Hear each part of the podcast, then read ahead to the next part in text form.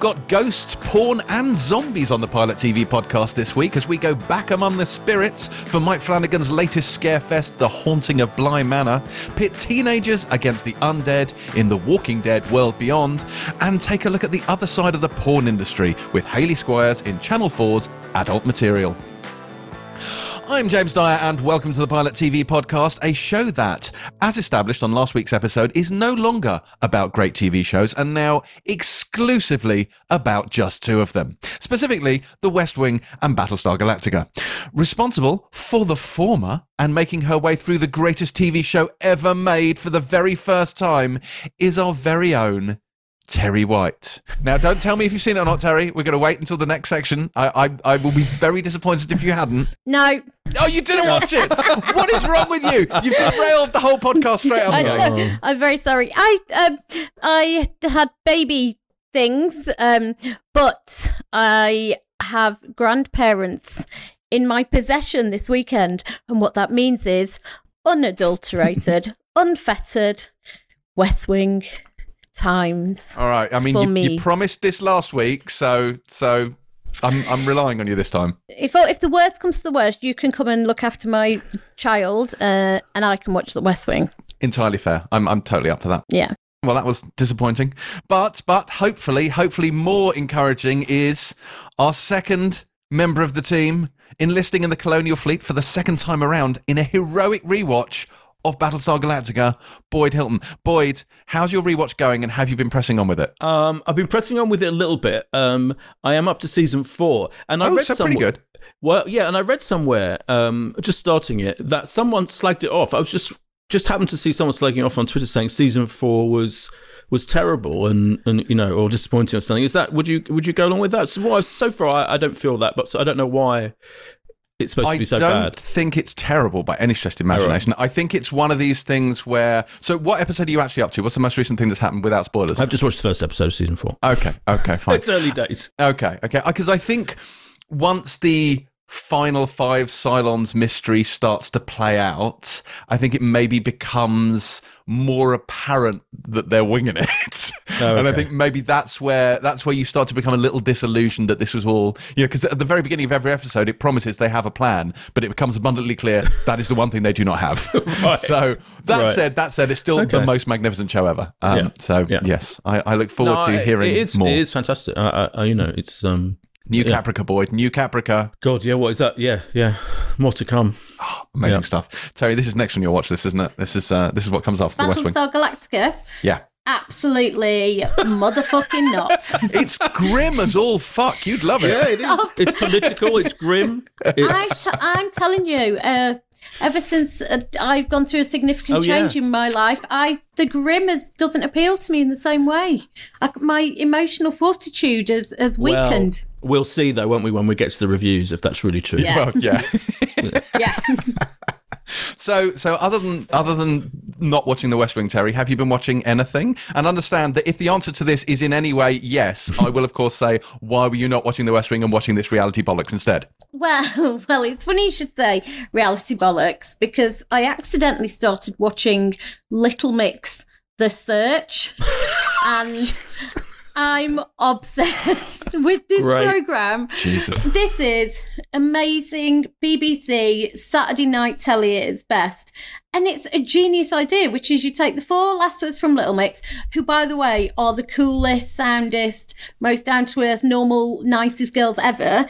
And instead of doing a X Factor style humil- part humiliation, part inspirational um, talent search where people are um, embarrassed and humiliated, and sometimes um, they're actually nice to them. This is all about girls who've been where they are now, kind of like just trying to help them become stars. So they're putting together these bands. There's like a girls band, a boy band, um, a mixed band. Then there's like a vocal group, an R and B rap group, and they're pu- putting together, I think, four or five groups. And they basically audition all these people in this in this really lovely, like warm room that reminds me of the womb. And then they put them together and they create these like little energetic, exciting, positive, like super excitable. Like it's amazing. It's like what I imagine if if the womb opened their own Instagram account and streamed videos on it, that's what I imagine the show would be. The look on James's face, listeners, is one I can only describe as incredulity, mixed with just I don't know. So, so for the record, instead of watching The West Wing, you watch that. I didn't actively watch it. Here's the thing: the, the Saturday night telly was on. I was reading, and it was there, and then I just found myself sucked in. And I'll tell you why I like it because those girls are sound. But it's like I feel like telly, reality telly, especially, is embracing the kind of be kind um, message that's going on at the moment. So nobody's really up for people being totally shown up um, on those shows, which they normally are. And it's just really lovely and warm and comfortable and like emotional. And I don't, oh, I am so up for the show. Boyd, tell me you've watched it as well because I think Um, it's got Boydie written all over it. I, I- unfortunately, I haven't watched it yet. I, I've been meaning to.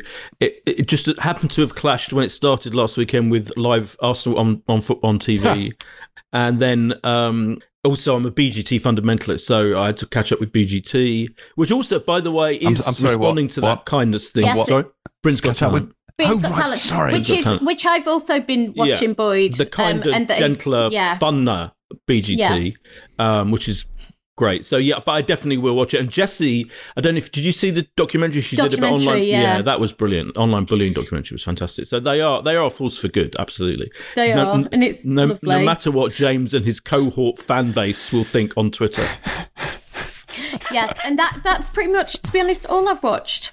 Good. Next week, Terry, promise me next week you will watch at least the first three episodes of The West Wing. Cross my heart. I hope to die. I mean, that's a bold, that's a bold promise. Okay. Okay, Maybe that's I the went too first. far. yeah, yeah, and for the first three as well. Uh, okay, right, fine. Well, we'll we will discuss that next week, as well as how far Boyd has got into season four of Battlestar Galactica. Yeah. I've also watched uh I stayed up till three thirty AM. In fact, this isn't true. I stayed up till about six AM probably, not only watching the US presidential debates, the first presidential debate, Tuesday night, Wednesday morning. Um uh, which of course has attained new topicality because now Donald Trump has got the virus. So I watched the hour and a half debate, which was the most grotesque spectacle in the history of television and politics. I then stayed up to watch the an- analysis afterwards because Oh it was God. so insane that I had to keep watching to say, did that really happen? And then watching on CNN, I don't know if you've seen, you must have seen it. One of CNN's main analysts called it a shit show live on TV. And she said, she went, I just have to describe it as a shit show. And then she went, and we are a cable channel, so I can say that. And then everyone else was like, fucking hell, you can't say that. You can't say shit show. But it was a shit show. And I did keep thinking while I was watching it, because thinking about the West Wing and thinking, oh, I, I probably will watch a few some episodes of the West Wing soon because I, you know, I loved it anyway. Is I kind of want to think what do, what does um what do those people anyone involved in that show think of this what's going on because this the drama of this that debate for example was so fucking bonkers. You know that that no one would ever dare to dramatize that to create that as a drama. I know it's a bit of a cliche thing to say but it's so true. Even more true than ever watching that thing that event on tv on wednesday night. So there was that. And then i watched all of us which we didn't Oh, have time did to review. Yeah. And i'm annoyed that i didn't we didn't have time to review it. And we probably should have done but it was such a busy week that week. Um so this, the adaptation of david nicholls novel by him with Tom Hollander, Saskia Reeves, um, and um, Tom Taylor as their son. And honestly, I mean, it starts well. I, I, I love the book. The TV adaptation is an object lesson in how to adapt a book. It's lean. It's every scene drives it forward, um, either character or narrative. It's about this this tortuously terrible miscommunication between father and son mainly.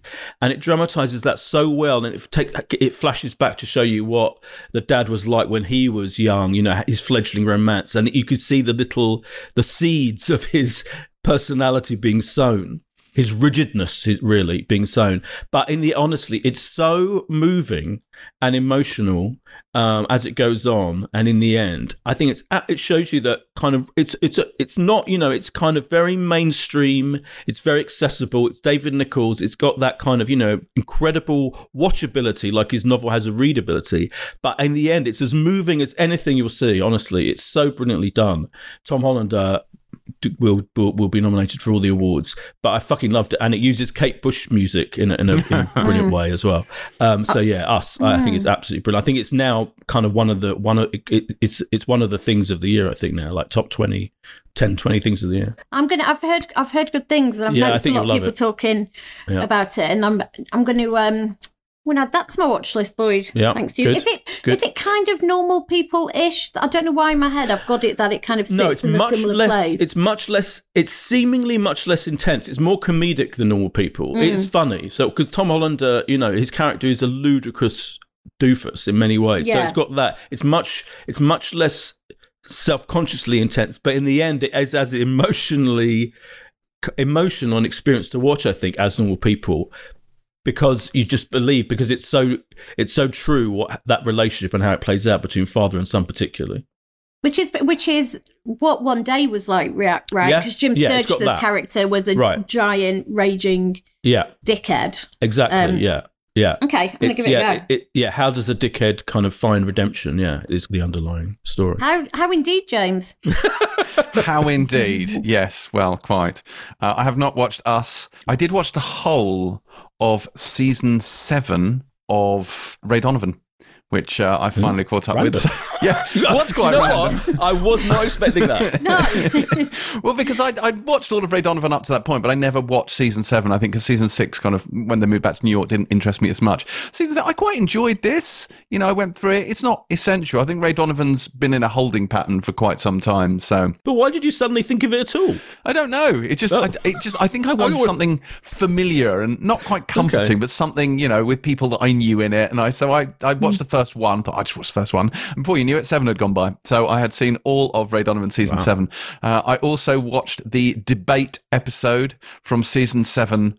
Of the West Wing because that seemed quite topical, which was the live episode. They did East and West Oh, Coast yeah. versions of that, uh, and it's Alan Alda and Jimmy Smits essentially doing their live debate, and it is a masterpiece of television. it? It's just oh, I might watch that. I might watch It's that. very, very good. Netflix had a an edited for television version on their uh, on their service for ages, and the West Wing Weekly actually called them out on it, and they've since changed it, and now you can get the unedited one on there. Why was it edited? Uh, because it was, uh, uh, you asked a good question. I think it was edited for whatever service Netflix got it from. I can't remember why, but it was Oh, it was okay. it was cut back, and it didn't really work with those ten minutes missing. So it's important to watch the full hour long version.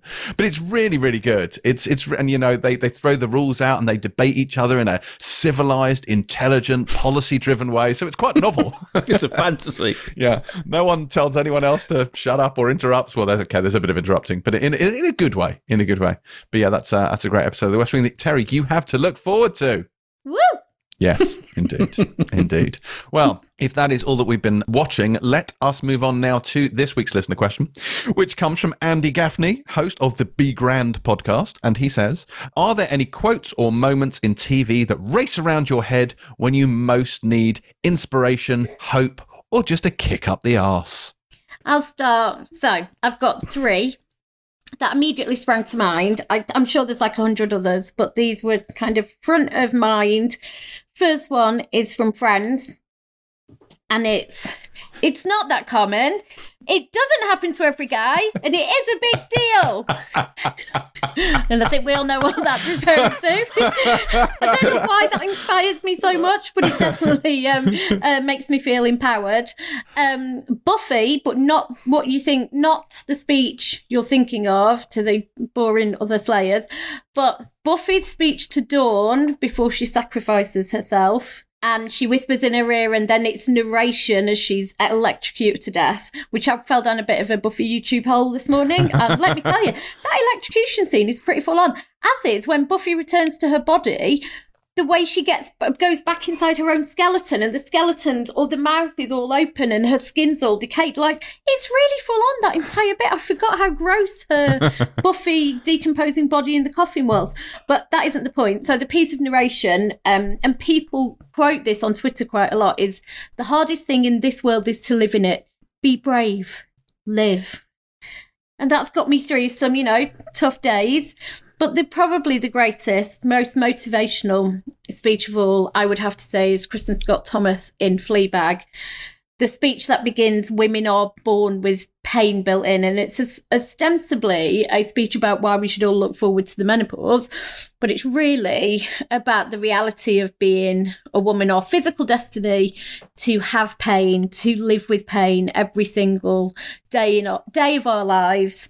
And then she talks about how basically when you do get the menopause um, and you do get to a certain age as a woman, she says you're free, no longer a slave, no longer a machine with parts, you're just a person. So some days, you know, when my cervix is screaming and I just feel like I can't go another day as a woman, I think of Kristin Scott Thomas's words and realise that I've only got probably a decade to go until I'm free from this physical enslavement. Terry's Screaming Cervix should 100% be the name of your band. yeah second part of my memoir. yes, yes, and that. The Screaming Cervix. Those are good, quite profound examples. Mm. Wow, Boyd, can you can you match that? No, no. Um, I just I couldn't I couldn't stop thinking of quotes from The Office. So um, things like. David Brent saying, if you were to ask me to name three geniuses, I wouldn't say Einstein, Newton, I'd go Milligan, Cleese, Everett, Sessions.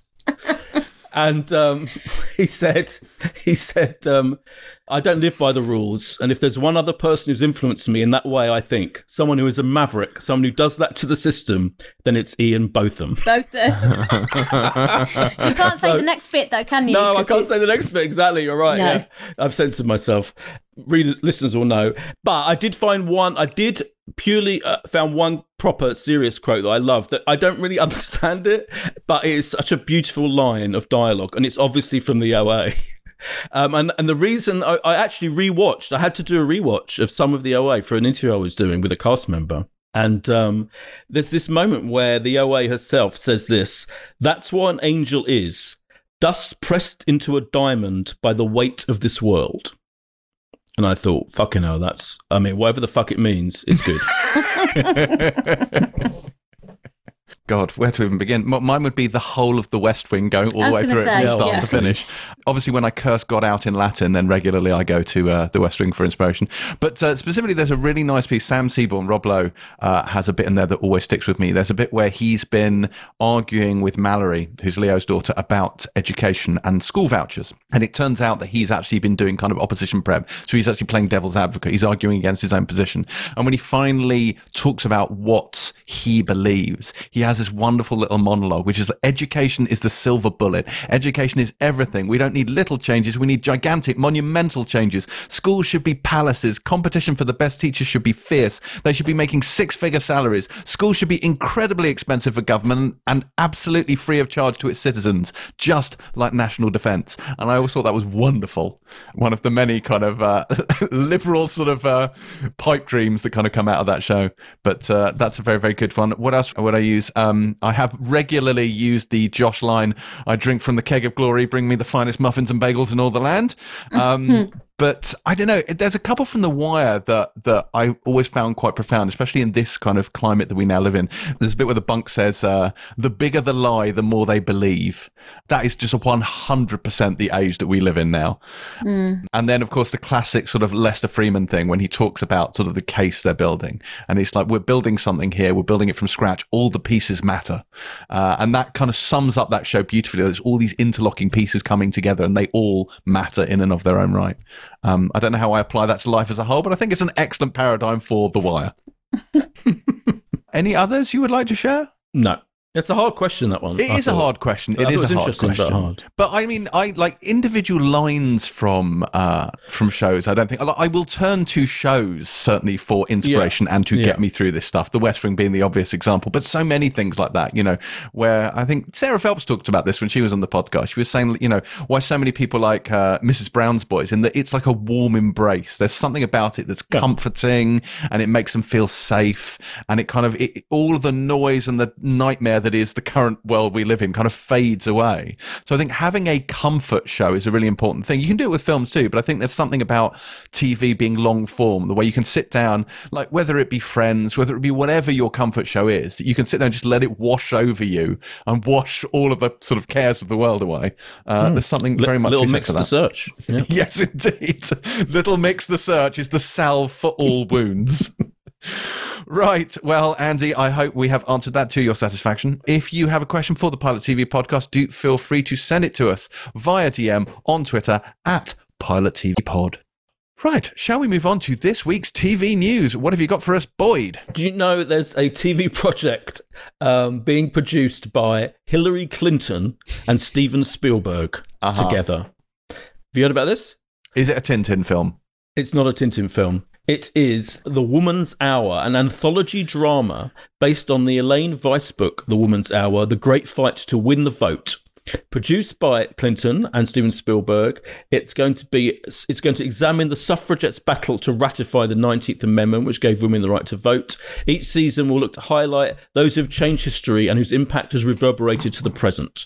Um, and um, yeah, I mean, what more can you want? Clinton, That sounds amazing. yeah, Spielberg together At last. at last. At last, yes. drama, making Yeah. a drama about women. Bring it on. Did we see that um Morfydd Clark is going to be Galadriel? Galadriel? Galadriel. Galadriel, yes. Well, In- she's been cast for quite a long time. In, I mean, well, why is, was it on the Empire website two days ago because we t- she talked about it. She quoted it. Okay. In fact, that came from the previous issue of Empire. We've just Oh been sitting on God. it for a while. we spoke to her for Saint Maud, and she mentioned the fact that it's insane that she's playing Galadriel, uh, and she talked a little bit about about being that character. But uh, sadly, Terry, not a new thing. Well, I'm. I mean, I've only just seen, as have you, St Maud, um, that is true. in which she is utterly fucking remarkable. Yeah, she's really good. Uh, completely nuts. No, she's in Morfydd Clark's in everything at the moment. She's in uh, Eternal Beauty as well, Craig Roberts' new film. But uh, yeah, she turns up turning up in a lot at the moment. Yeah, she's got an incredible otherworldly presence about her, which I imagine would be quite handy for Lord of the Rings. Yes, much like myself, Terry. yeah, otherworldly. That's what I always say about you, James. Exotic is Yeah, the other thing that's I say about you. That's me, ethereal. Um, I uh, I read a really interesting piece in Wired this week. So we've talked quite a lot about Netflix's uh, you know axe happy tendencies and how they tend to kill things after two seasons. But this one really broke it down in sort of formulaic components, which I thought was really good. So I'd quite like to mention some of those here. So they talk about how Netflix looks at two particular data points which is the performance over the first seven days and then the performance over the first 28 days of a show being available on the service. And then they look at different groups, different sort of like uh, units of people. So the first is starters, which are people who watch one episode of the series and then stop.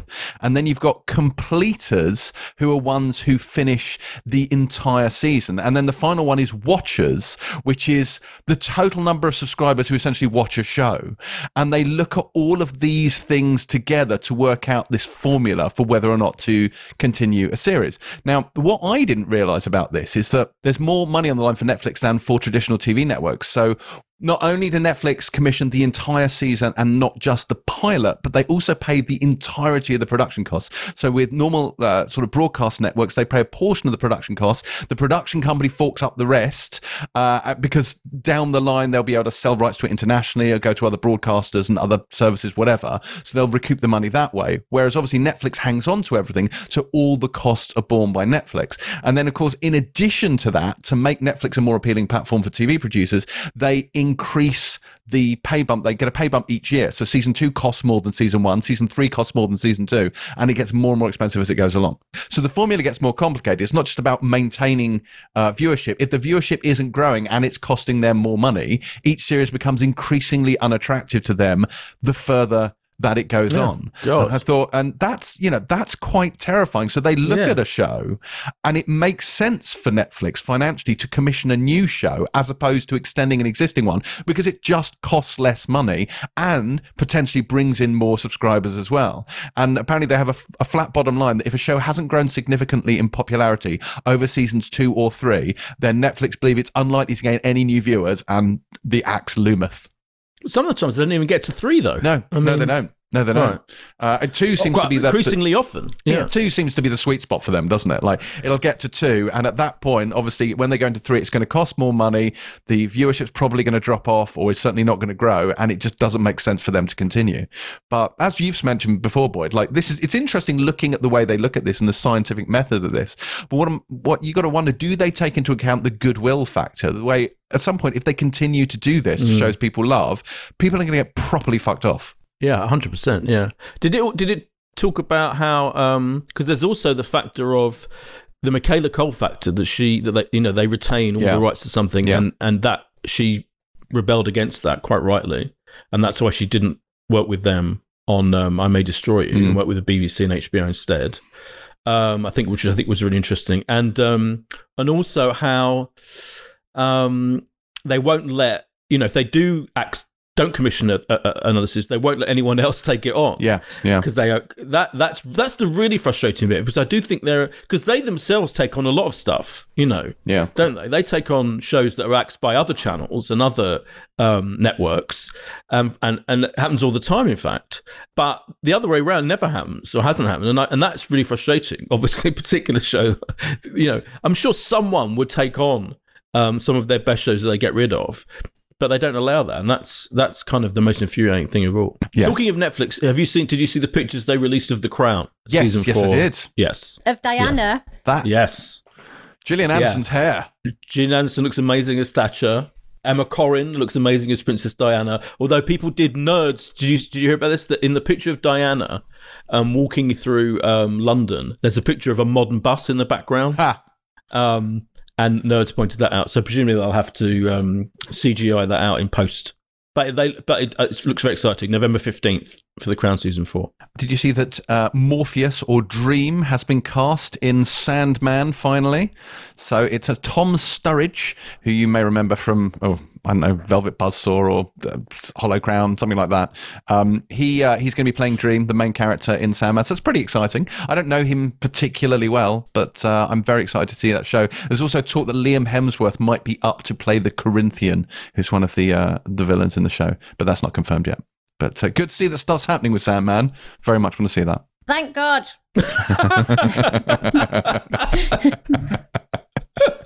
Well, Terry, if that excites you, then you'll be over the moon to hear that a Nightbreed series is coming to TV. So, yeah, Trick or Treats, Michael Dougherty is going to be directing this, and it's based on, I don't know if you've ever read uh, Clive Barker's novel Cabal, but it's been before, directed by Oh, and yeah. star. Of course we have. Was it directed by Clive Barker and starring David Cronenberg? Not directed by Cron- Cronenberg. Blimey. Barker directed it. Cronenberg stars in it as the serial killer Decker. Oh my God. But it's it's do you know like it's like it's with all the the mutants and the prosthetics and the creatures in it, like the spiny one and the guy with no skin on his head, and yeah, it's like a weird sort of freak show menagerie of crazy prosthetics. That's why Netflix was so. Uh, that's why Nightbreed was so interesting. But uh, Netflix. Netflix, yes. Netflix. That's why Nightbreed was so interesting. Um, but I, I really liked it. I got kind of obsessed with that film when it first came out, just because it is a bit of a crazy freak show. Um, so interested to see what they do with that with uh, you know modern effects. More interestingly, on the Masked Singer in America, have you, you know about Why the are we talking about the masked singer? Because right, just because fucking Mickey Rourke was on it, right? So you know the Masked Singer is where people go on, um, the celebrities in elaborate costumes and masks, and um, he was a gremlin, and he whipped off his own mask, which never happens, and it was Mickey fucking Rourke. I just wanted to mention the whole joy of that idea. Um, they do eventually show it over here in, on ITV, Oh, like in six months' time. So, but yeah, that that well, moment we, I do. we want had to- our own UK version, Yeah. didn't we? Oh yeah, and series two will be coming up. Yeah, and but they you don't heard have all Mickey the- Rourke. No, no, Mickey Rourke. But they, you know, they had some pretty big names. Um, Yeah. But the rumor is that the Masked Singer was somehow linked to coronavirus, that the Masked Singer was all part of a, a ploy to get people to be more open to masks so that they could plant coronavirus Yes. as a thing. Yeah, that is the drama I want to see. I want to see the story of the masked singer and Corona. Absolutely not. There's a little bit of Disney Plus news on the superhero front. So Iman Vellani will be playing Kamala Khan in Miss Marvel. Uh, she's a complete newcomer. She's not been in anything else, to the best of my knowledge. But also Samuel L. Jackson is looking like he might be headlining a Nick Mm. Fury TV series, uh, which is nice because he's been in the background for a lot of the Marvel movies. So he might be getting a a show film? of his own. Good question. I don't know. But uh, Hmm. we've had obviously Agents of Shield, not on Disney Plus, but uh, as a sort of network show with Clark Gregg's been in that. But uh, yeah, Nick Fury, possibly his own show. Excited Well, about it's that. It's safer to commission TV at the moment, isn't it, than films? Well, for a start. Um, there's, it's a, bit- there's a lot of Samuel L. Jackson news this week because um, you know he's done a documentary series about the history of slavery, um, which he fronts, which is called Enslaved. Um, and he is in it with um, the historian, the British historian Afua Hirsch. Oh, wow. Um, Yeah, who's an amazing um, figure. She's on she's on TV quite a lot as a pundit and stuff. And they they've come together to make this show, which is quite extraordinary. Um, and it's going to be on BBC Two in about two weeks. In fact, I think it's probably on the Monday after um, the shows we're reviewing now. And he's going to be on um, the Graham Norton show talking about it uh, on Friday week, the 16th, along with Dawn French, Michael Kiwanuka, who won the Mercury Prize this week, and Arsene Wenger, the legendary oh. former Arsenal manager. Boyd, There you go. it's like Yeah. you manifested this show. I've manifested that show. Yeah. Huge news. That's the biggest news, Right. James. Is that the end of news now? We've now we can't Well, top that. We're done. I mean, I don't know. well, there's a, there's a Conan the Barbarian series in development on Conan, Netflix. Conan, There's a Conan. Conan the Conan. Barbarian. How am I supposed to say here? it? What- what- Conan, Conan the Barbarian. Fucking Conan. Conan. what is wrong with Conan? Well, how many different words are there in that one name? Conan, Jet Ames, Boyd. hang on, hang on. You cannot give me shit about I adding mean, extra syllables to words. Yeah. Conan. I thought you'd be in favour of Conan. It's Conan the Barbarian. it's a two syllable word. Oh, good God. Oh, right, oh, well, Conan. well, well, him, the barbarian, is getting a TV series at Netflix. So, yeah. Okay. Conan. Conan. I mean, of course he is as well, by the way. Yes, yes, sorry. that is indeed the theme tune. Oh, God. Does that, does that herald the end of news? I hope so. Yeah, it feels Surely. like it might do. Right, okay. Shall we move on now to the reviews?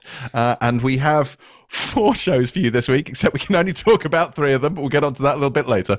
So, first up this week, we have the latest addition to The Walking Deadiverse, specifically The Walking Dead World Beyond. Now, this is a young adult take on the zombie apocalypse, which is a group of teenagers in Nebraska leaving the safety of their campus community to embark on a cross country quest to save their father, all against the wishes of shady New World Order, the Civic Republic, the face of which looks a lot like Julia Ormond. Uh, Terry, as a lifelong fan of The Walking Dead, or at the very least, someone who's currently in Camden and thus witness to the zombie apocalypse firsthand, what did the world beyond look like to you? Well, so this is Walking Dead the college years. Let's just get that straight, right? So imagine this is a little bit Breakfast Club, um, a lot Breakfast Club in some ways. It's a little bit uh, Dawson's Creek, the college years, um, and it centers around these two sisters and shock horror you're not going to guess anything but they're only like really dissimilar and not alike at all. So there's iris played by Aliyah Royale who um, is much more kind of um, straight-laced and studious. And then you have hope who's played by Alexa Mansour and she is a rebel and these two sisters are unfortunately without parents, as you just said, James. They um, are separated from their father, um, and you come to learn. I don't think this is a spoiler because it's it's pretty much the centre of their story from the beginning. Their mum um, had been killed when they were kids. So what I suppose is interesting in it is it plugs into the real world time frame of how long the actual Walking Dead's been going. So it's a decade, right? So it's ten years of zombie life, as I'm calling it. So it should, in some respects, have this quite interesting thing at the heart of it, which is what is it like to grow up in pretty much since you were, you know, tiny kids um, in a society made up primarily of zombies and always have that threat hanging over you and it's you know it's a theme that's at the heart of a lot of teen shows but obviously there being literal zombies is something else quite different. And then also the sense of your own mortality. So there's a kind of um somebody says that there's an estimate that the human race will be wiped out entirely within 15 years so that the last human will die then um which would take these kids to about 30 so you've got these themes of normal teen shows which are about mortality and and you'd think because you're an actual zombie show. It would make it feel fresh and interesting. But weirdly, it just kind of feels like your bog standard teen, quite soapy drama, even though it is all this extraordinary stuff as well. So, because you have these twins who I explained do nothing like each other um, and are dealing with flashbacks to their childhood and to seeing their mum um, die. And even though it's YA, we should say it's kind of got all the Walking Dead gore and it's still quite hardcore in terms of violence. Um, but and you even have there's like a preppy guy who joins their little gang, um, an anthropologist, um, who reminds me basically of Emilio Estevez um, in Breakfast Club. And then you have a boy who's super shy, big brown eyes, looks dead Mardy all the time, who's basically Judd Nelson in Breakfast Club. Um, and so you have this little group of them, the four of them. And the first episode, which is all I watched, essentially is setting up the world um, that they've grown up in. They live on this campus and basically have to spend all their time keeping the zombies out. And it's about them going on this adventure to find their dad. And, and the whole thing sets it up and off they go, kind of at the end. So it's in many respects a kind of traditional adventure story in a teen drama. Um, I thought the two girls who were kind of at the centre of the show were kind of fine. Um, I suppose it, it treads that weird line of being YA, but being The Walking Dead, so always having a foot in adult storytelling and how these stories are told. So it kind of sits in a weird place of is it hardcore enough or interesting enough for an adult audience or is it a bit much for kids? I, as I say, I watched the first episode. I think the problem it's got is there are so many Walking Dead spin offs and iterations, and how do you cut through, especially when there are exciting new teen shows around. So when I was watching this, I was thinking about the Umbrella Academy. I was thinking about The Boys. I was thinking about sex education. I was thinking there are all these bold, interesting, new zeitgeisty shows that feel so ahead of the curve at the moment in terms of doing interesting stuff in a really interesting way. That I thought this felt like quite a common kind of run of the mill one of them. And it's hard to see, I think, an audience who go, either this is an amazing new way to do Walking Dead, or it's an amazing new way to do kind of teen drama YA telly. And I couldn't see really any of those things being true. I think it's fine. I think it's solid. Um, some bits were quite scary. Some bits were quite full on with violence. I liked those bits. Um, but I found it hard to, I suppose, really by the end feel compelled to keep watching and like it was doing anything better than some of the other amazing telly we've seen in this genre over the last year or two. Wow. That was a long, thoughtful, quite insightful analysis of the show, and I expected you to just go, "It were rubbish." Oh. I can do that as well if you want. I did watch I like, this. I watched this yeah. twice as well. I like it when James reviews the review. yes. Yeah, yeah. Why did you Why did you watch it twice? By the way, because I got quite bored the first time, and so I kept like, you know, my mind kept hmm. wandering off, and I thought I'm not going to do that thing where I only half watch it because I've already made my mind up. I'm going to watch it twice. I'm going to pay attention to everything because I don't just want to write it off. But um, but yeah, I just think it's it's just not. It doesn't excel enough at any any of those things. And I just I kept thinking I'd much rather be watching another episode of Sex Education. I'd much rather be watching any of those incredible things that are doing bold and interesting things and i think it's it's never actually been harder in this kind of tv space because there's so much brilliant stuff happening right here that by comparison i just think it seems quite middle of the road Yeah, it was. I actually, it was actually better than I thought it was going to be. Um, I guess purely because I've kind of opted out of the of the Walking Dead, you know, a couple of years ago, and Fear the Walking Dead opted out of that probably the same same kind of time. Um, so I wasn't exactly thrilled at the prospect of this latest um, entry in the franchise, but I think it started really well. I think the first episode, like in terms of setting the scene, establishing the world, establishing the characters. It uses like a little bit of animation and a little bit. It's quite inventive um, to begin with, and it has got Julia Ormond, who is fucking amazing in every scene she's in. I mean, you know, I found her disappointing in this. Did you? I, I Oh, I love she her in great. everything. I Yeah. think she she she walks into a room and doesn't speak in a in a film or a TV Yeah. show and instantly raises it up Yeah. by. But I, but I don't. She Oh. even she couldn't like do it oh, for Oh, me. okay. Oh, I think she did raise it. Yeah, she raised it for me when she was in this in the scene she was in. But but I agree. It just it just feels pointless in the end because like The Walking Dead itself is a YA show. It's, you know, it's like young actual the the target audience, you know, teenagers 13, 14, 15 year olds are watching The Walking Dead. Obviously, there must be a core, core element of The Walking Dead's um, viewership that made it such a success, you know. Um, and I don't see the point of slightly adjusting the tone to fit a YA audience and to focus on, as you say, these very formulaic characters. Who one, or- at one point one of them says, "I'm the strong silent type." In case we didn't we didn't understand that she's the strong silent type. You know, it's got such clunky moments like that. And you're right, and the intensity, even though it has got the zombies rampaging, the intensity, and I make this may be unfair. I have I've only watched one and a half episodes, but it feels slightly dialed down from the Walking from the Walking Dead. So I mean, remember the first episode of the Walking Dead? I remember watching that and thinking this is a visceral experience, and I didn't feel that with this. Like you know, it had moments, but not but not enough to make it that powerful.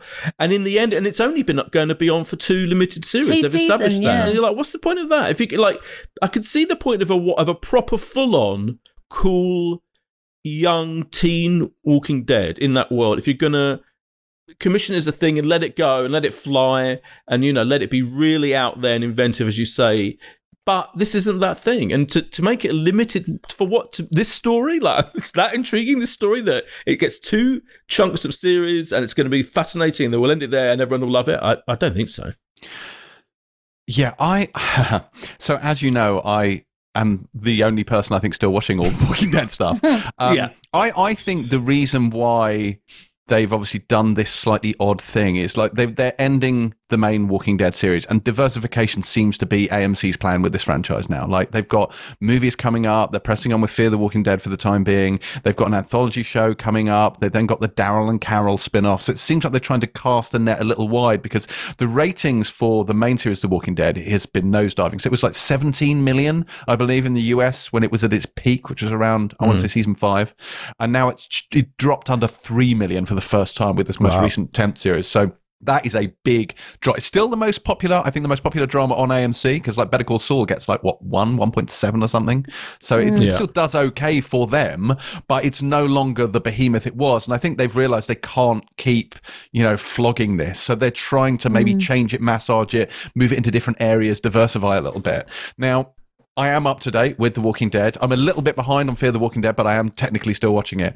I think this is the worst Walking Dead by a substantial margin. Like it is nowhere near even on the level of Fear the Walking Dead. I thought this was bad um, for so many reasons. I think we have seen so much. And the walking dead look the walking dead has had a lot of episodes and many of them have been shit but it has had incredibly good ones. It's been extraordinary in its time. And this was so bland and so generic and so watered down. Obviously it is aimed at a different audience so it is less gory but it was so clunkily written and it just like and it didn't do anything interesting or new.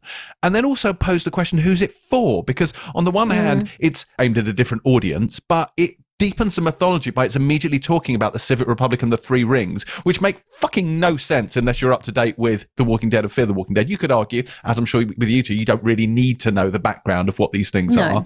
But it's just like, but why do that? Why not do something more interesting? Like, so when Fear the Walking Dead started, the interesting part of that is The Walking Dead skipped the zombie apocalypse. Like you Rick went into a coma. He woke up. We were already like a month into the apocalypse. Like everyone was already dead. So Fear the Walking Dead started as okay. Now we're going to explore the apocalypse as it happens, and they did that for all of about three episodes, and then skipped ahead. And then it's like, oh, okay, brilliant. What? This is now the same show again. And this one again, they've tried to do something new by saying, right, these are the first young people to have come of age during the zombie apocalypse. But it just feels like much the same thing. They're wandering through the world. There are zombies wandering around. They're Yeah. trying ineptly to kill them. And I just, I mean, I watched the first few of these and it didn't get any better. I think the first one, which is all set up, actually had maybe a touch of potential. And then the second one is super generic, but it's teenagers being feckless. Yeah. Against the zombie apocalypse. There's a bit where they're playing Monopoly in a treehouse where there are zombies down below. It's like, this is the, the most bizarre Dawson's Creek crossover I've ever seen. um, but it's not interesting or intelligent or doing anything new. And I just, I found this really, really deeply frustrating because I was hoping for something different from it. I think it does have a different feel, like it's got bouncy teenage music to go along with what's happening. But I just, no, I'm, I'm, I'm not going to watch this. And I still watch Fear the Walking Dead. And I don't know if I can come up with a worse indictment than that. I can't believe we're actually in full agreement, James, and on the same points. It's like a miracle. There is no innovation with the show at all. There's no sense of like it breaking any new ground or doing something that nobody else is doing or even attempting to, really. It's incredibly safe.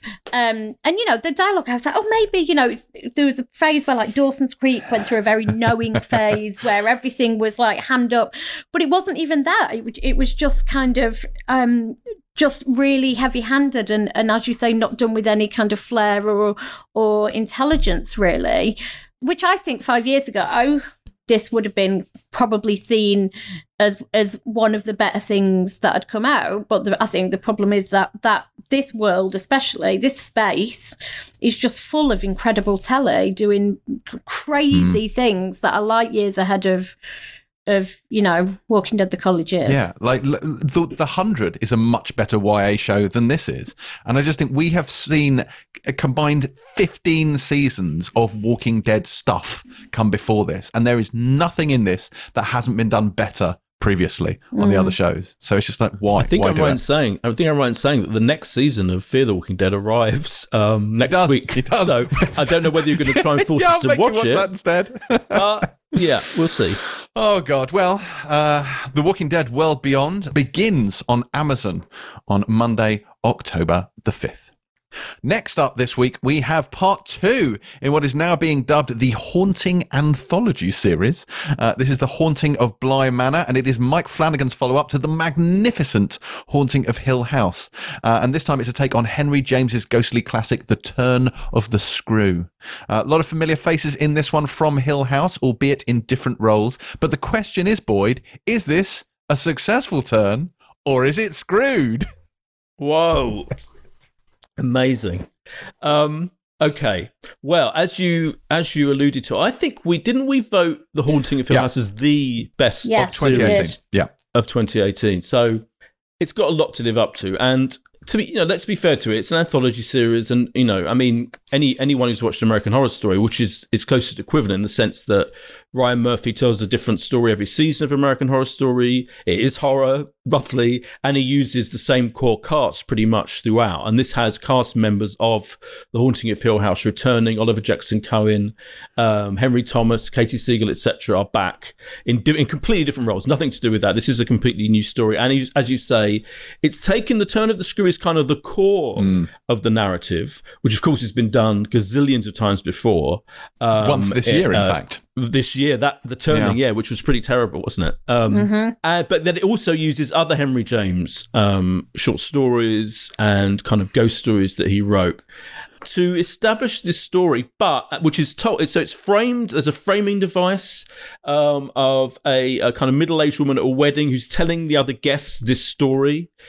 Um, that starts at the beginning. Then you flash back in time um, to the 80s, where most of the story is set, and you meet um, Henry Thomas's Henry Wingrave. Now, I have to say, a couple of weeks ago, the question was, what are the worst accents in TV history? And I was thinking of this one Henry Thomas of ET fame does a spectacularly terrible posh British accent as this doofus Henry Wingrave, who is the uncle of these two kids who are at the centre of the story. He lives in London, seemingly lives in his in his office in London while and won't have anything to do with them.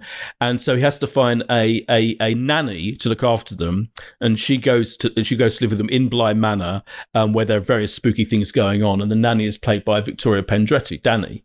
Um, so he's got a terrible accent it's almost comedic how bad his accent is and how over the top he goes as this posh doofus. Victoria I mean, he's, play- we will just say, sorry to interrupt, Boyd. Yeah. He's not the only one guilty of Oh, no, the no. uh, bad accentitis. yeah, absolutely. Um, we also meet Oliver Jackson Cohen as as a kind of like a figure, Peter Quint, who's hovering around um, the man. You don't really know who or what he is and why. He's an elusive figure. We'll leave it there. Try not to spoil anything. And but for some reason, Oliver Jackson Cohen does a absolutely spectacular Scottish accent. I think it's Scottish. I, know, believe it- start with, I was It's trying to be certainly. yeah, at the start, I love. And by the way, I love Oliver Jackson Cohen. I think he's brilliant. He was brilliant in season one. He was brilliant in The Invisible Man. You know, in a small. Obviously, you didn't see him much in The Invisible Man, but how powerful was he as that coercive bastard in that in that film? And he's you know for for a kind of handsome leading man figure, he's fucking charismatic and great. And he is charismatic in this, but for some reason they decided to give him a Scottish accent. Fuck knows what what they were thinking. It's not a great Scottish accent. Um, but more importantly, I think it's fair to say that while The Haunting of Hill House, what the brilliant thing about that show was that it took The Haunting, the original story, Shirley Jackson's story, and it added layers and layers of character and narrative like it it cut between three at least three time zones mm. and at least three generations of this family with loads of siblings almost at the point at the beginning where it was very complicated and, and confusing. But you carried on watching because it was so beautifully made visually stunning and brilliantly acted. And it was so in- fascinating as to what this version of of ghost of ghost story was going to be about and how it was going to play out this has much less story on the on, on the basic level. It's really told, apart from that framing device, in a fairly straightforward, linear way. Meet these two kids, one of whom the, the, the young girl is intensely irritating. The boy, brilliantly, brilliant performance. I thought he's Ben- fantastic. Benjamin Evan Ainsworth, yeah. He is phenomenal. Um, something's not right with them. What's wrong? And how is that going to affect um, the nanny and all of the people who live in the house? So there's the kids, there's the people who look after them. T'Nia Miller from um, from Years and Years, brilliant as the like the housekeeper. There's a cook, Rahul Kohli. They're all they're all great and nice. And there's a gardener, and they're all kind of fully they're kind of believable characters, but they're not particularly interesting, at least to start with. And they're really just kind of looking after at the behest of these two kids. And they're just is much less there are much fewer characters, much less story, much more straightforward narrative storytelling, and it's just not as interesting. And I found the first so I've watched the whole thing, nine episodes, and I would say the annoying thing about this is I think halfway through I it kind of got good for me. So halfway through the nine episodes, literally episodes four and five, I was like, oh okay, this has got interesting. This feels sl- denser and more chewy, and there's you know kind of you get more get deep dives deeper into characters. Certain episodes focus almost entirely. There's one episode that focuses almost entirely on Oliver Jackson's Cohen's character. Nothing really happens. You just kind of learn more and more about him. And I enjoy. There's an episode in, entirely in black and white that establishes kind of the mythology of the house that I thought was really good. But the problem is it can't it can't take four or five hours to get going. And it's it's so slow. People some people thought Hill House was slow. This is really slow to start with. And I just think people won't I don't think many people will stick with unless you're a real fan of the original, as as I was, as we were, and you really want to see how it plays out. And I think it's interesting that Mike Flanagan directs the first episode, uh, and wrote and directed the first episode, and then doesn't mm. gets le- is is less involved. And I and I know it's an easy, facile thing to say, but I think it makes such a difference. I just don't feel that subsequent episodes have his flair and feel for horror and and, and what's frightening in the framing of, of images that we, he did so brilliantly in the house. So it's it is disappointing it's it definitely doesn't live up to Hill House. I, I, I carried on watching it, and in the end, there was loads of it I loved. It's a love story as much as it is a, a ghost story. It's not in any way frightening. There's moments where it's scary. There are moments where it's scary, but yeah, it just it just takes too long to get going. It's it's got that it's got that um, streaming service narrative thing. there's just not enough story for at least the first four five hours mm. of this thing. But this is part of the problem, isn't it? The turn of the screw is actually quite a straightforward. So it's a novella, like it's quite a straightforward, quite yeah. short mm-hmm. story, and it also hinges a lot around psychological ambiguity, all of which is ejected in this. And it feels like to make this stretch out of nine episodes, they crammed more and more stuff into it. So this is like a Henry James mixtape, like the Jolly Corner plot of that is in there. The romance of certain old clothes finds its way in there, and it feels like they've crammed all this other shit in there to make it more interesting and to fill out the episodes, but it just crowds out the main story. Like I found at times some of those sort of other stories, as other ghost stories he's worked in, feel out of place, and other times they just clang. Like they don't even work. They don't even actually even mesh with the main story. I found it really distracting. I thought i mean i understand why they did it but you know just do this adapt it and make it like four episodes long. It, it didn't need to be this length terry you, you've read turn of the screw haven't you you're like a fan of it aren't you fan. Yeah, I'm a massive, uh, I'm a massive uh, turn of the screw stan. Um, so, okay, let me rephrase. Terry, you have at one point in your life read the book.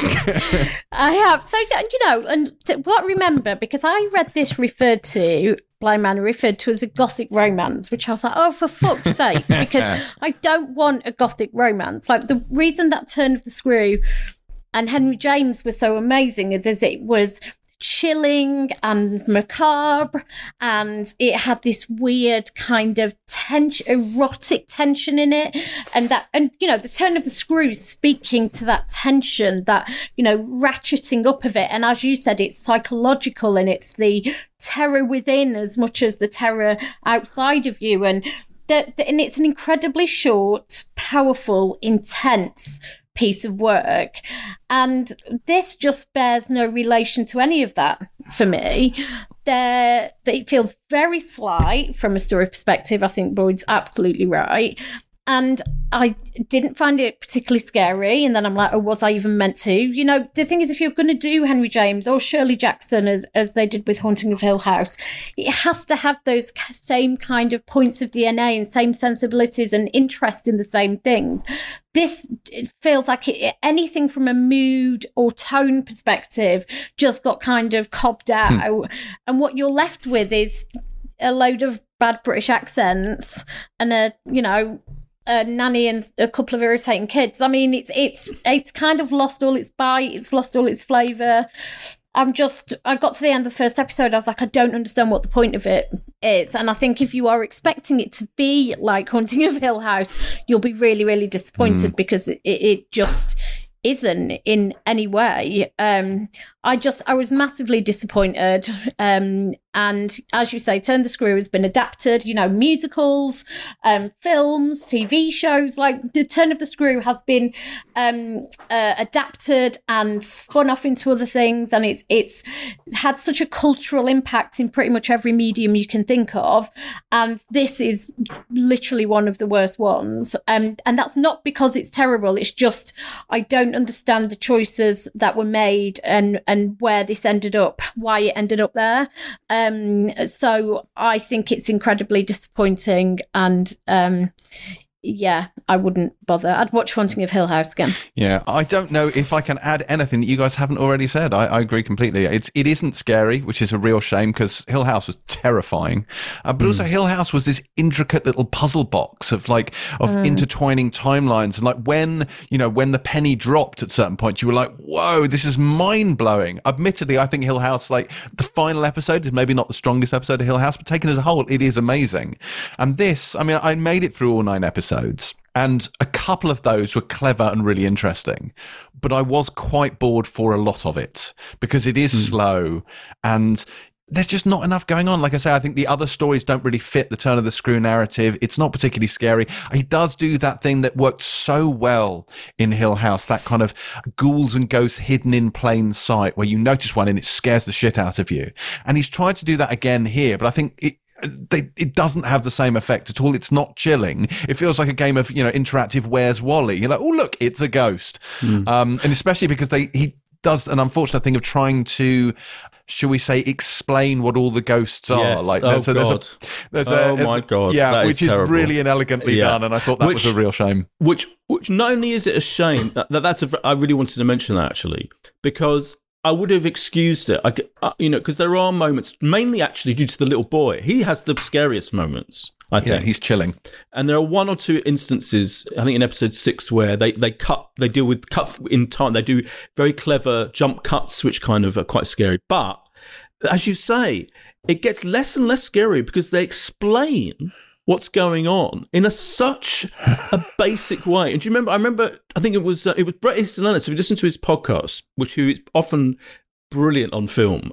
And he talks about how the curse of the modern horror film is fucking explaining everything. So you establish this really scary mood and idea, and then you fucking clunkily explain it in the most basic way. And this is so guilty of that. It's almost funny. And of course, what makes it even more ironic is that the turn of the screw is all about ambiguity, as Terry mm. was saying. Yeah. And this completely, it's like almost like the anti you know Henry James novel, the novella, and uh, I'm going to explain in and oh, oh yeah, that stuff I thought was that was ridiculous.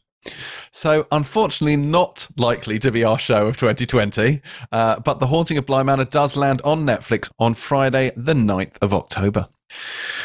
Lastly, this week we have Adult Material, which takes a look at the seedy underbelly of the porn industry and stars Hayley Squires as Jolene Dollar, an established star of adult films who takes new girl Amy under her wing on a first day that turns out to be, shall we say, uh, eventful.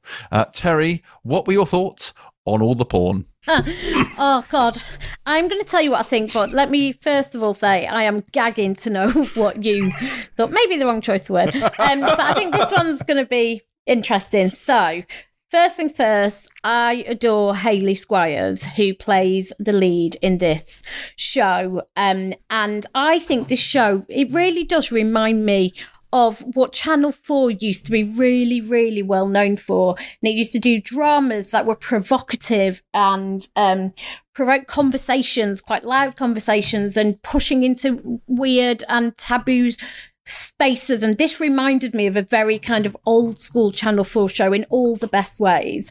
So it's um completely female fronted, written by Lucy Kirkwood, who we know did Skins and Chimerica. Um, and then obviously Hayley plays the lead. She says is a porn star, as you say, and it is also directed by a woman, um, Dawn Shadforth, who's actually done loads of music videos, Bjork and Kylie, short films. Um, she did two episodes, directed two episodes of Danny Boyle's Trust, um, which I think was on FX, and she did a single episode of his materials on BBC One as well. And these women together have created one of the more interesting and it's definitely going to be controversial shows of the year so far i think um and because it's looking at porn through the eyes of hayley squires character who as you said is called, sorry, just let me get this up. She's called Jolene Dollar, which is classic, and her real name is Hayley. And it's through her eyes and it shows both her working life, which is on porn sets, and then at home, she's got kids. Um, she's in a long term relationship with the father of her kids.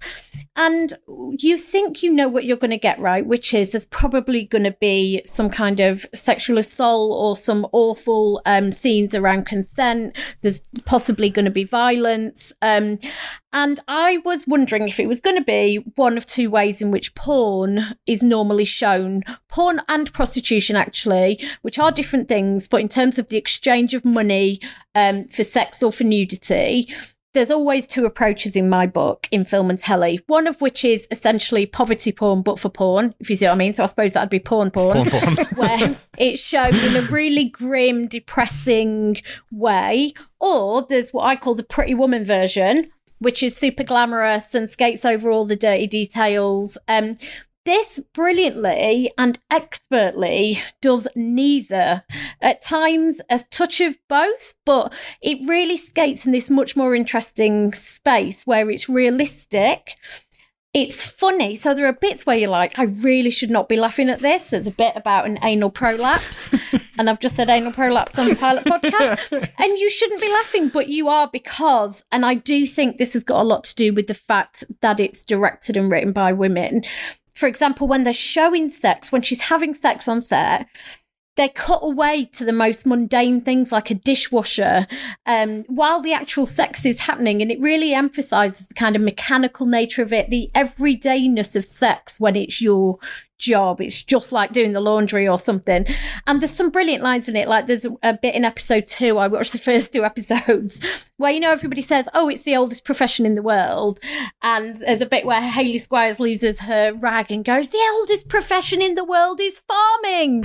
um, and it really made me laugh because she was clearly sick of hearing all those things. And it does engage with all those tropes that you get.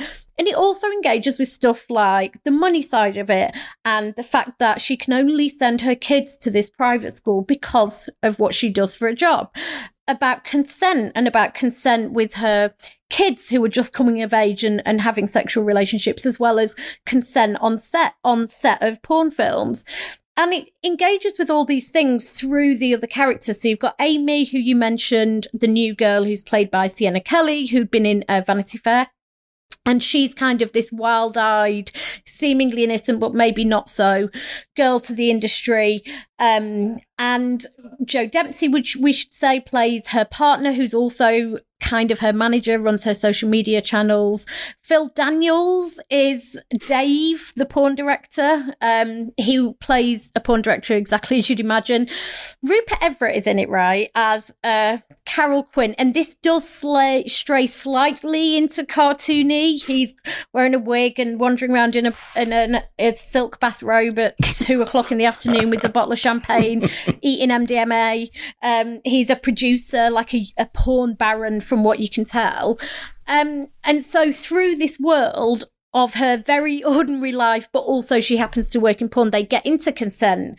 Um, there's a scene where she she's talking to her daughter about consent, and she responds to her daughter in a way that you wouldn't expect and it does challenge um, our views on consent um, how some women may see consent differently and it also looks at you know what the consequences of doing porn do you still have um, the correct approach to consent? Are you confused about what consent is? It starts to get into conversations about what is the effect of porn on young men? What does that make them expect of young women? So, all these things that have been part of our culture and debate of culture since page three and since porn have now got this new kind of urgency and context because of social media. So social media is um, a big part of this.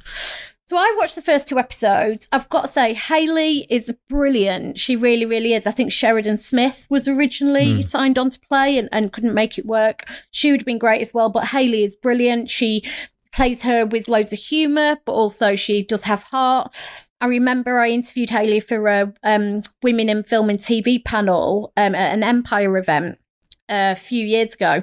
And she said to me, as a working class girl, she always gets approached to play barmaids, prostitutes, you know, there's, there's a handful of roles working class women get to play. But I think this isn't a stereotypical depiction of a woman who works in porn. She gives her real kind of ambition and a kind of practicality. Um, and she's she's entirely three dimensional, which I think is really really important in this. The script's great. There's a whole speech she gives to a um, uppity headmistress um, about the fact that you know she hates the fact that Hayley's a working class girl and makes three times her salary by having sex for a living.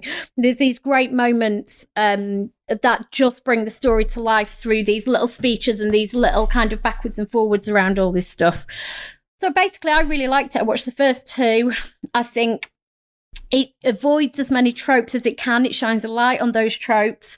It starts to get into the really knotty stuff around consent and around all of those things, around what porn does to our culture, what porn does to boys and girls coming of age. You know, James, you and I have talked about this stuff. Mm before, uh, as we know, I used to work in men's magazines, and we talked about what those men's magazines could mean for the next generation of young men.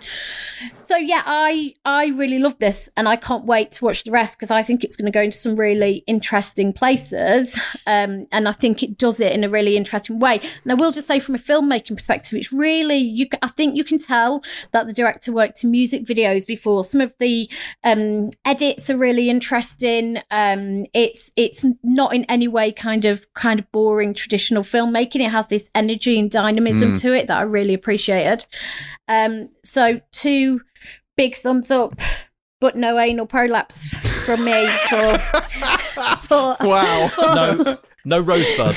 No rosebud. Who knew it was called a rosebud? Yeah. Oh, it's grim, I, isn't I it? didn't know that's what no. a rosebud was. Oh, it's so grim. Rosebud sounds nice. I know.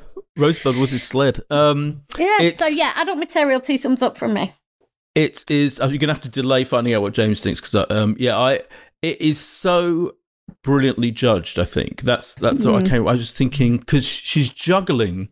Lucy Kirkwood in the writing is juggling a main character who's a, in quotes veteran porn star at the age of 33 i think she is working class yeah. as you say woman who is a very self-assured um, figure, and she like knows what she's doing. She doesn't take any shit from the producers and the directors and all of that. And you think, yeah, that's interesting. Then you've got the newcomer on her first day on set, who you kind of know is going to be exploited by the director when when um, Hayley Squires' character isn't there, and she's representing a, the new a new something new in in this world and different and she's going to and she's going to be exploited whereas it doesn't feel like Hayley Squires' character is being exploited.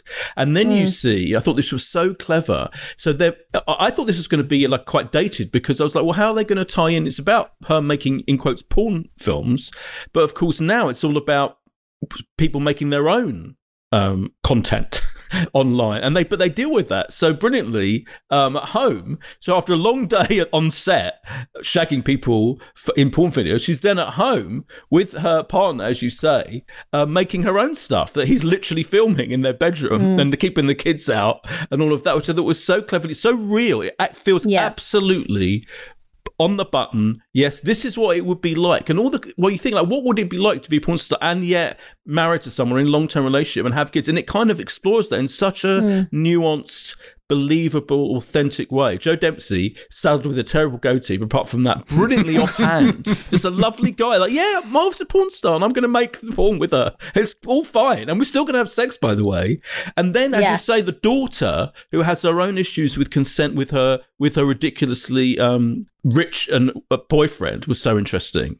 Like, there's a sex scene that I thought was so interesting. It's it's as and I, you, I am going to mention I May Destroy You purely because it has got a lot of themes in, column, in common, but it's completely different in tone. But I think potentially really really special as well.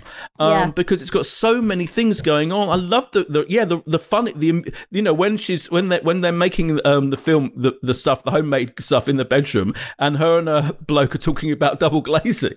It's like so funny and yet shocking. And when the anal prolapse comes I, we warn, we have to warn people. That is a lot to deal with. And even though obviously it's brilliantly filmed and it's not in any way exploitative and it's very carefully done but you you get a full-on description of what the fuck is going on in that scene and that is a lot to take. It, i was apt and i'm not shocked by anything. I was i was like oh my god this is a lot to deal with. And it people even and as you say it's exactly what channel 4 should be doing dealing with it's an incredibly honest no no no holds barred way but it is no holds barred in terms of the dialogue and the scenes and what it's describing i thought it was great and it's the classic example and you absolutely like in episode two when she goes on TV with an MP played by Kerry Godliman out of Afterlife, etc. Then it goes on and steps up to another level of interest and intrigue, and I really want to know how it plays out. It's an example of a non-genre thing. Like this is much more riveting and has much more narrative thrust and drive and tension than the fucking. I'm, I'm just going to pluck it out there. The boys, or for me, the Umbrella Academy. I know. You. I'm sorry. I'm sorry but it does. I think this is really gripping, as well as taking you into a whole world that you don't normally see in an incredibly authentic way. It's it's a real achievement. Nothing against the boys, sorry, but just I just use an example. You know, I hope that people, people, it's really, really compelling. You really want to know what happens next. It is. It's really, really well put together. I, I think it, it deals with really interesting subject. As Terry's already mentioned, that we talk a lot about the pornification of society and how it affects sort of uh, younger people today and how it kind of skews people's perceptions of sex and relationships and consent and all these sorts of things. The ubiquity of pornography. And I think looking at this and the way it shows you the other side of the lens, the way it shows you how these things are put together, how mechanical, how how day to day, how routine, how humdrum, how tedious it all is, and how like she's talking about when the pub's going to close while filming a scene, and like she's just just like it's just a job. You can just imagine her like an accountant, just go just doing what needs to be done. You know, not really paying a lot of attention, probably thinking about other things, and it's quite interesting to see that while this isn't i mean certainly i'm sure as it goes on it's gonna it's gonna be looking at the sort of that broader societal impact that porn has but in this it's kind of in microcosm it's like what does it effect have on her life as a performer what effect does it have on her daughter's life as the daughter of a performer and it does ask really difficult questions. There is a part, which again Terry's alluded to, which is where she talks to her daughter about consent and gives her, quite frankly, some fucking terrible advice.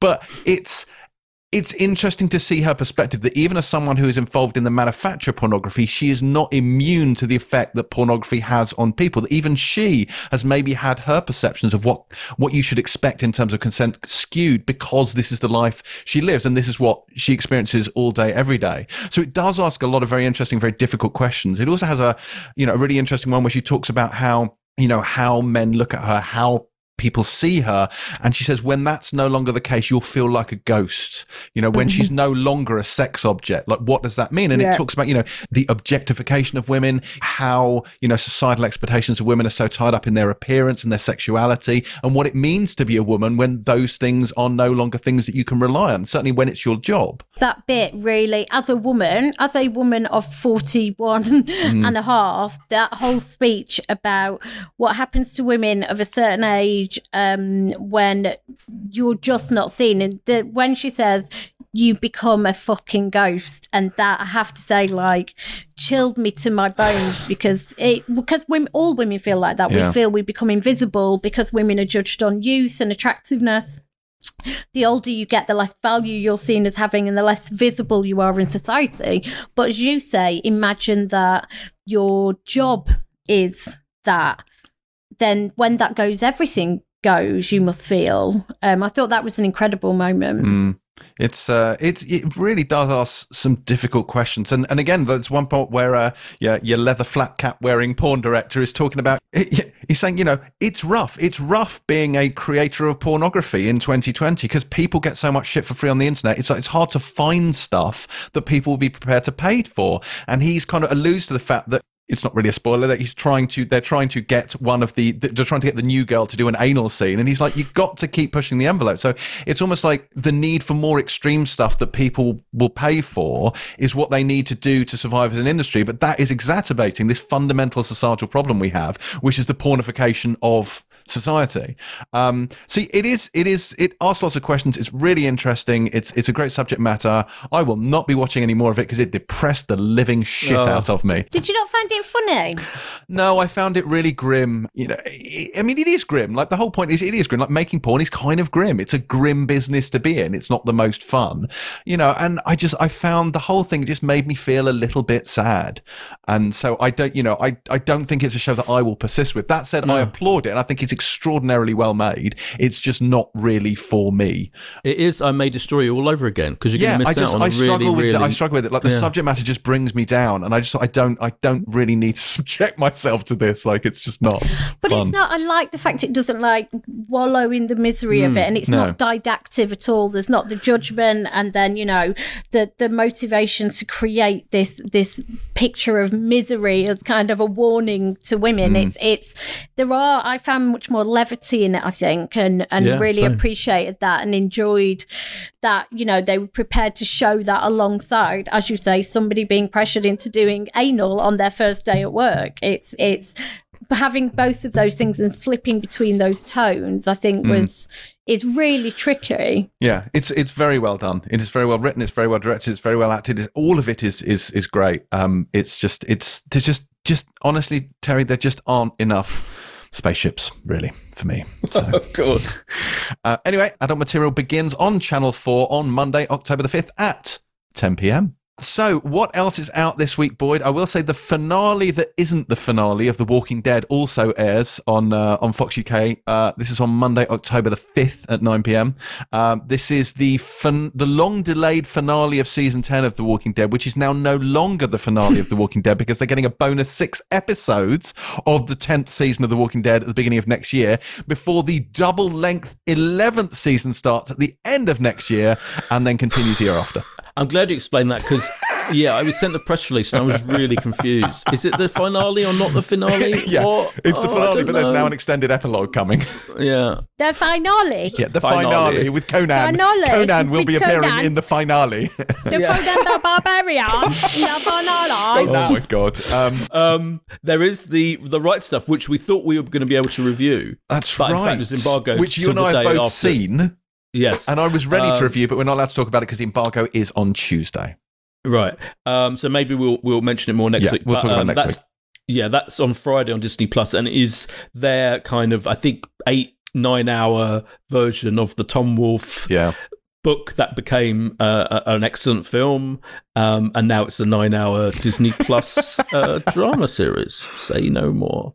Originally made by National Geographic, which is all owned by Disney, of course, now. Mm. But it was going to be on that channel, and now they've moved it to Disney Plus. So it's They quite, have, yeah. it's kind of one of their showcase shows. Uh, that's the main other thing. The third day Uh, winter begins on uh, Oh, yes. Tuesday at 9 p.m. That is true, which is the Naomie Harris um lead she's now the lead in the second if you like the second after the the, the as live event this is the new story although it is connected Mm. um to the previous story with Jude Law she arrives on Osea the island with her two daughters um on holiday and I, I've I've watched the, the first two of these episodes, I have to say, it does not go according to plan. is the greatest under understatement of TV drama history. It continues to be, I think, brilliantly, brilliantly inventive and fascinating. That that series, yeah.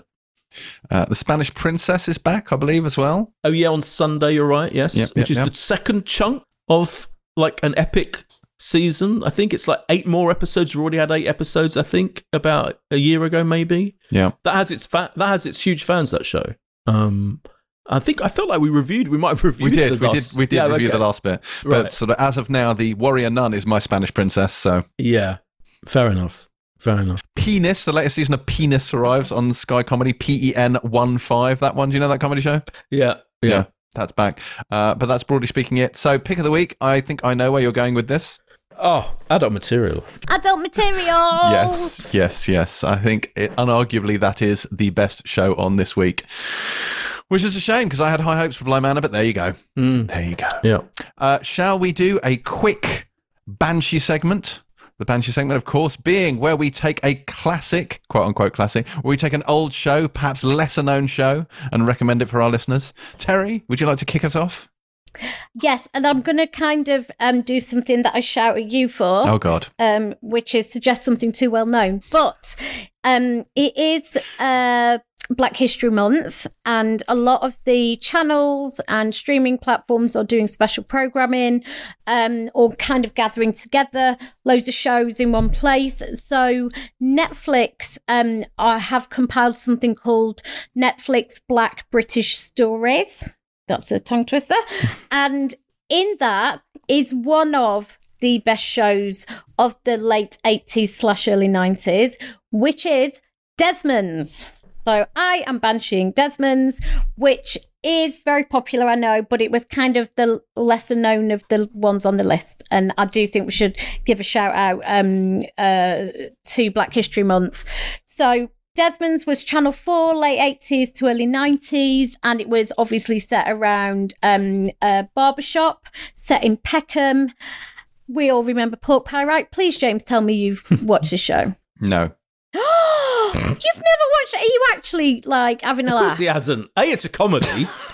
it's a comedy. That's insane. Sorry. Oh my god. Yeah. So it's essentially around this family called the Ambrose family. Um, Desmond, who was the kind of um, he owned the barber shop and he was the dad.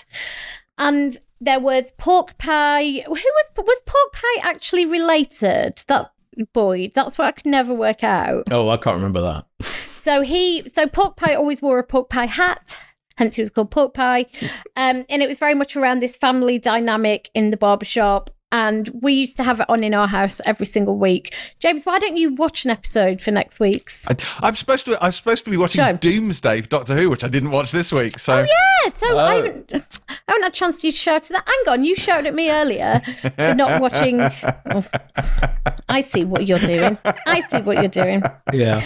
Um, yeah, so there we go. Desmond's. It's on. Um, it will be on all four, only for OD you four, but uh, I'm I'm flagging it on Netflix as part of their Black British Stories thread, um, which is for Black History Month.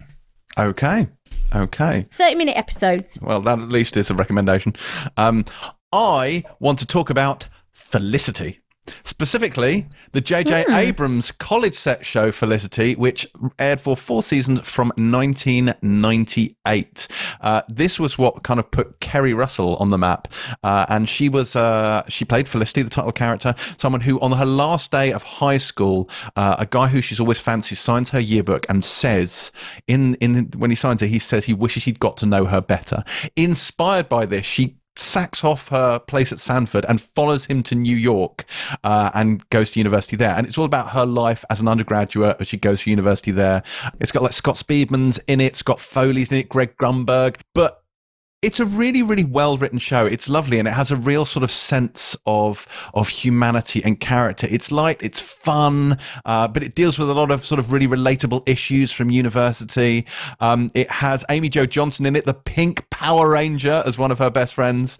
Um, but Felicity weirdly has become almost most famous for two things. One was kind of introducing the world to J.J. Abrams' obsession with uh, surprises and mysteries. So there's a character in this called Megan who is, uh, is Felicity's roommate. She's got a goth Wiccan and she has this box, Megan's box. And you never really know what's in Megan's box, but Megan doesn't let anyone look in her box. She won't let anyone open the box. It's like the secrecy of what's in the box. And Abrams always said it was more interesting that she had a box than actually knowing what was in the box, which is his whole philosophy around mysteries. Like he believes the presence of a mystery is almost is the more interesting thing than actually exploring the mystery itself.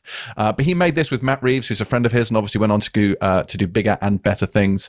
Um, but as I was saying, this became very famous for Felicity's hair. So she had Keri Russell famous golden curly hair. She had a mass of it, and between season one and season two, she cut her hair and ratings fell off a cliff. So it's become one of these things. It's become an urban myth now that Felicity's hair was the death of the show. It actually ran for four seasons. It didn't kill the show, but it did hurt the ratings.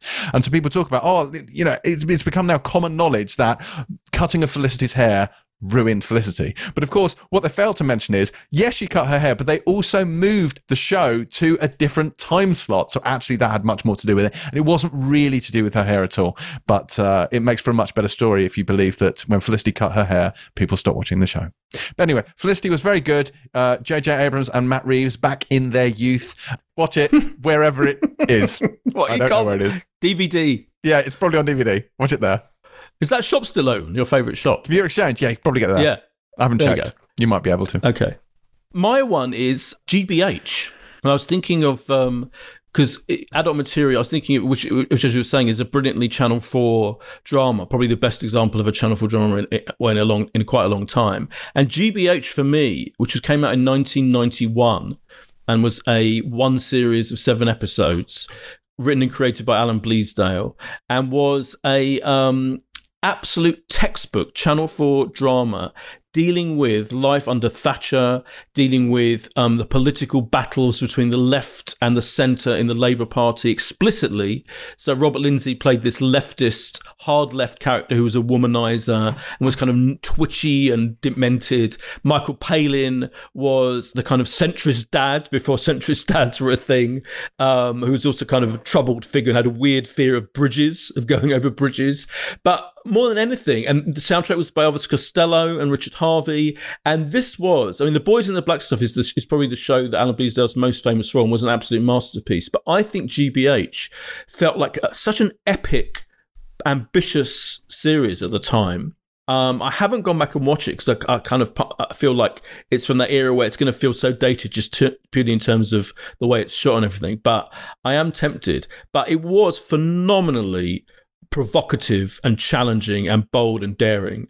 Um, so, and it is on all four as well. So, GBH, all the episodes on all four, and I myself am going to check them out um, because I absolutely fucking loved it at the time. Okay. can I mention one thing actually, which because news has broke in today that um, Russell T Davies's new series, which was called Boys and is due in January on Channel 4. Channel 4 have, have released the first shot of it. It's retitled, it's been retitled to It's a Sin.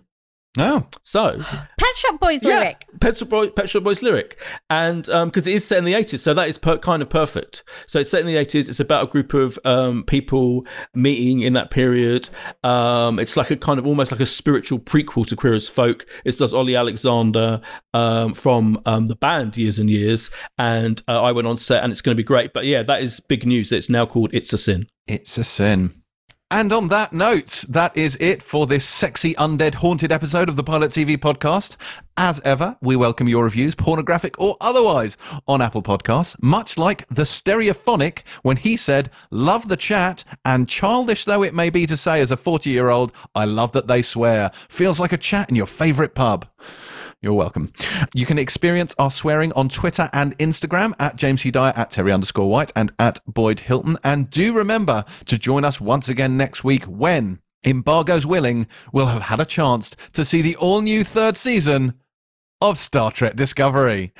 Yes, indeed. Um. Yes, indeed. Of course, failing that, we can always just get Terry to watch the new series of Fear the Walking Dead, which drops as well.